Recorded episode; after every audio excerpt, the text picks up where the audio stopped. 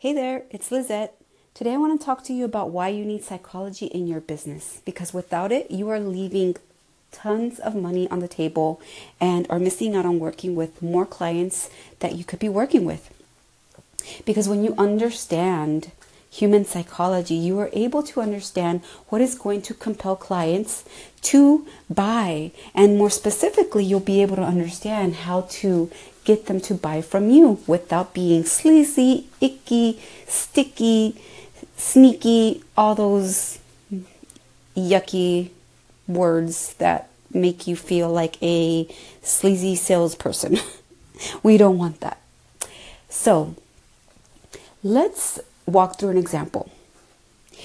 Let's say you are a health coach for new moms specializing in post pregnancy baby weight loss.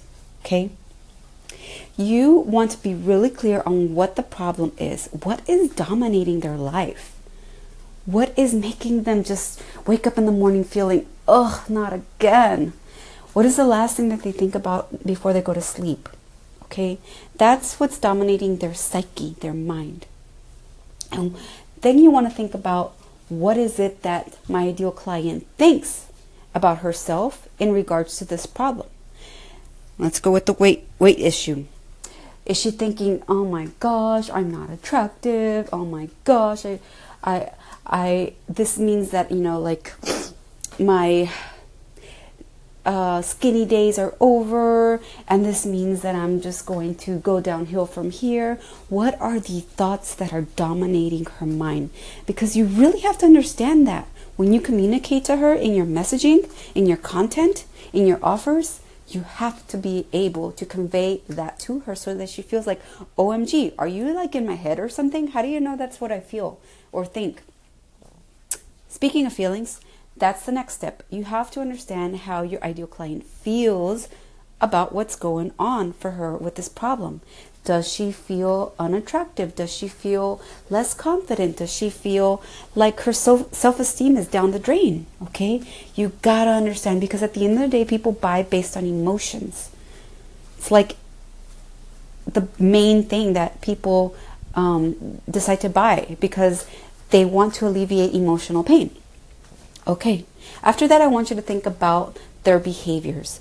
What is it that the problem makes them do or not do? For example, maybe she doesn't wear bikinis anymore. Maybe she doesn't uh, wear sleeveless dresses. Maybe she's not intimate with her partner as often without the lights off. Um, you need to understand how this problem is affecting what she does or doesn't do. An example of what she doesn't do is go out there and take pictures, right? Because maybe she feels embarrassed and she thinks that people are going to judge her. See how I integrate all three components of thoughts, feelings, and behaviors? That's what you need to get really, really clear on. And this is the psychology of your buyer.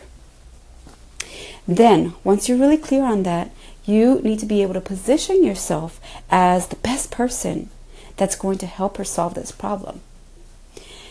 But you can't go there unless you are really clear on what her problem is in the first place, how it makes her think about herself, what it makes her feel, and how it affects what she does or doesn't do that's holding her back from living the best life she can live. Okay?